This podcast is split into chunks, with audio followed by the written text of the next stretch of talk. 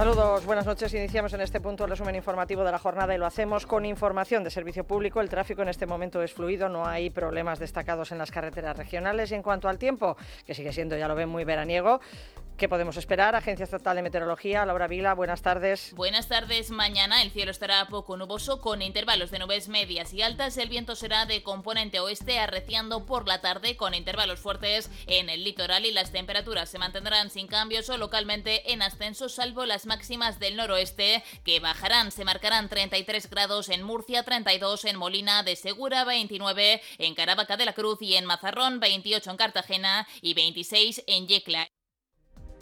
Se resiste a llegar el otoño a la región de Murcia. Las temperaturas en estos momentos entre los veintitrés grados de Murcia y los veinte de Yecla. Hoy es el Día Internacional para la Erradicación de la Pobreza. Carmen es una mujer de cincuenta y dos años, madre de un hijo que ingresa al mes cuatrocientos sesenta euros. Está pendiente de un desahucio y sobrevive gracias a la ayuda de su madre.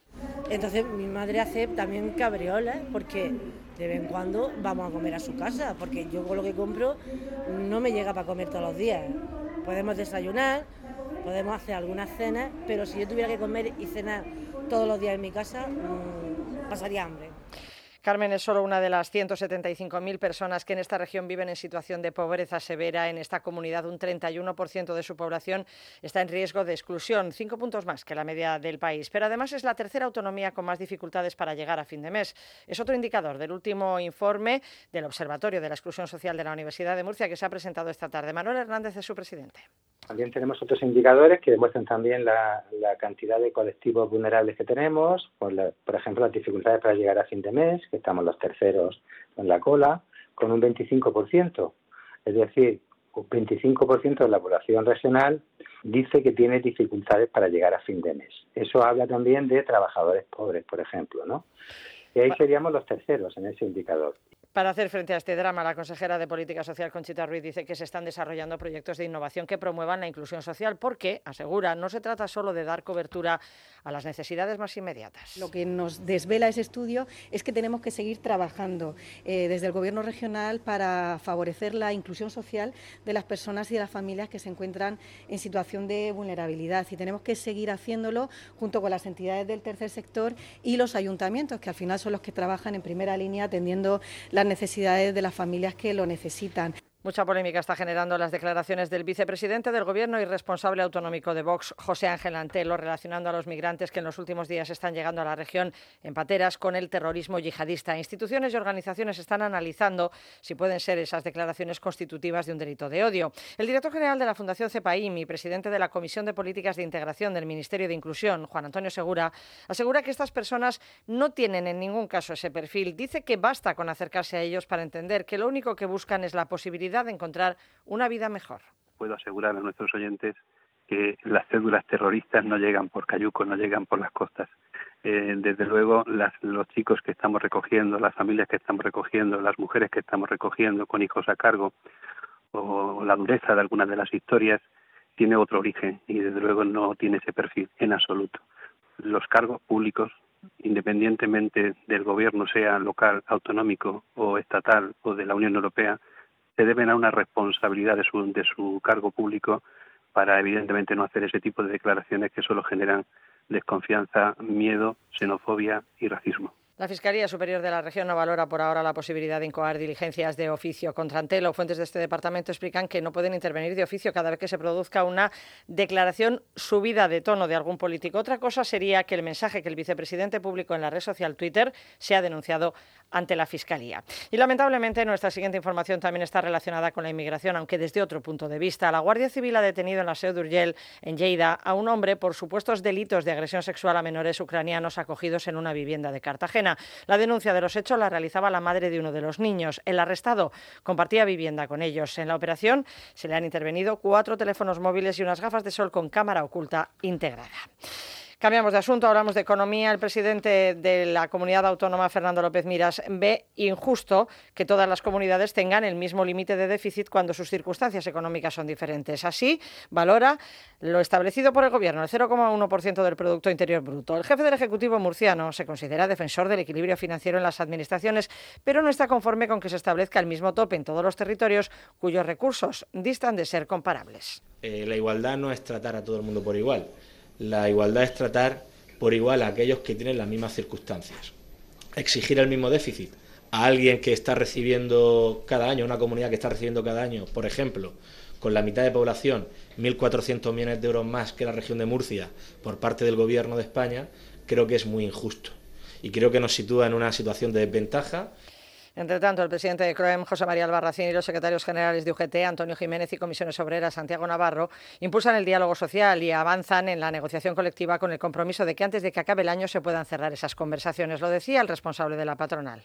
Yo estoy convencido de que sí, eh, hay una predisposición tanto por la parte de los eh, sindicatos y sus secretarios generales como por la parte de la Confederación Regional de, de CROEM, y eh, vamos a estar en permanente contacto a partir de ahora para intentar eh, que esas mesas de negociación se retomen lo antes posible y efectivamente marcar como objetivo que antes del final de año podamos ver eh, prácticamente la lista limpia de contratación o de negociación pendiente.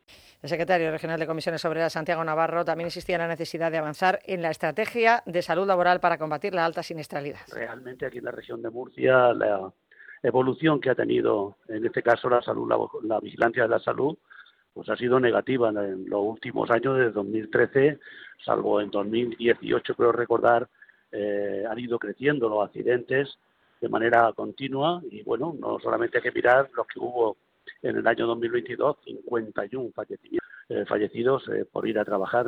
Precisamente esta tarde, tres trabajadores resultaban policontusionados al caer desde tres metros de altura en un polígono industrial de Alhama.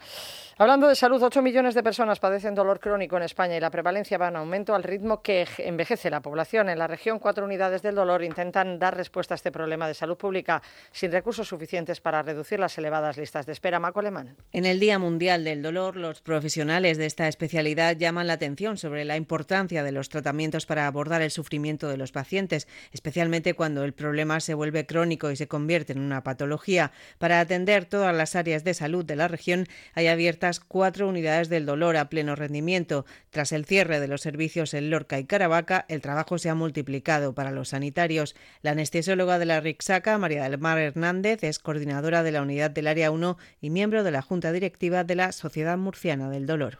Bueno, la verdad que la situación actual de las unidades de dolor seguramente en, en relación a hace años ha mejorado, porque hemos mejorado muchísimo las técnicas con las que podemos abordar el dolor y la forma en la que podemos abordar cada cuadro doloroso, pero lo cierto es que la demanda es cada vez mayor. Piensa que un veintidós por ciento de la población en España produce, eh, tiene dolor crónico. Esos son unos ocho millones de personas. Solo en este área de salud de Murcia, la demora para ser tratado después de una primera consulta puede alargarse un año. El servicio murciano no facilita datos concretos sobre listas de espera en esta especialidad. Son muchísimas personas que a día de hoy acuden a nuestras unidades de dolor y se encuentran con el gran problema de listas de espera para ser vistos en, en, en consulta. Y una vez que diagnosticamos su problema y decidimos cuál puede ser el mejor tratamiento, pues entonces se encuentran que hay, pues esto, demasiada espera para darle el tratamiento que es óptimo por sí mismo, pero muchas veces se retrasa en el tiempo. La mesa de la Asamblea Regional ha dado el visto bueno a las candidaturas de senadores autonómicas presentadas por P P y P S O E. Los populares mantenían en secreto la elección, se han decantado por el exconsejero de Fomento José Ramón Díaz de Revenga. Los eh, socialistas, después de comprobar que la ley electoral regional no permitía compaginar ese cargo con el de diputado en el Parlamento murciano, renunció a la opción de José Vélez para optar por la concejal por Cartagena, Marilo Flores. Mañana recogerán sus credenciales tras ser proclamados en pleno. Y vamos ahora con la información nacional e internacional. Joaquín Azparren, buenas noches. Buenas noches. Israel continúa bombardeando el norte de Gaza y lo ha hecho sobre un hospital Al-Ali Baptist en Gaza, en la zona norte, donde, según el Ministerio de Salud y Ciencia, citando a Reuters, a la agencia internacional, habrían muerto quinientas personas, trescientas según Al Jazeera. Biden va a, bajar, va a viajar mañana a Tel Aviv para acordar un plan de ayuda humanitaria y respaldar al mismo tiempo a Netanyahu. Pedro Sánchez ha confirmado esta tarde que Iván Iyarramendi, el español desaparecido tras el ataque a uno de los asentamientos israelíes el pasado día siete, se encuentra entre los rehenes que Hamás mantiene en su poder. Aboga porque la Unión Europea reconozca al Estado palestino. El reconocimiento de Palestina como Estado, porque solo a través de la solución de los dos Estados se podrá frenar la violencia y solucionar un conflicto que causa tanto sufrimiento. El titular de Exteriores, Álvarez, da por zanjada la tensión diplomática con Israel después de que su embajada acusara a algunos ministros de hacer declaraciones inmorales. Yone Belarra ha insistido hoy en el genocidio y Alberto Núñez Feijóo dice que no es momento de buscar tensiones con Israel. Que por nuestra parte ha quedado zanjado. Que llevemos a, a Netanyahu ante la Corte Penal Internacional para que termine de una vez por todas el genocidio. Creo que el presidente del gobierno debería de poner orden.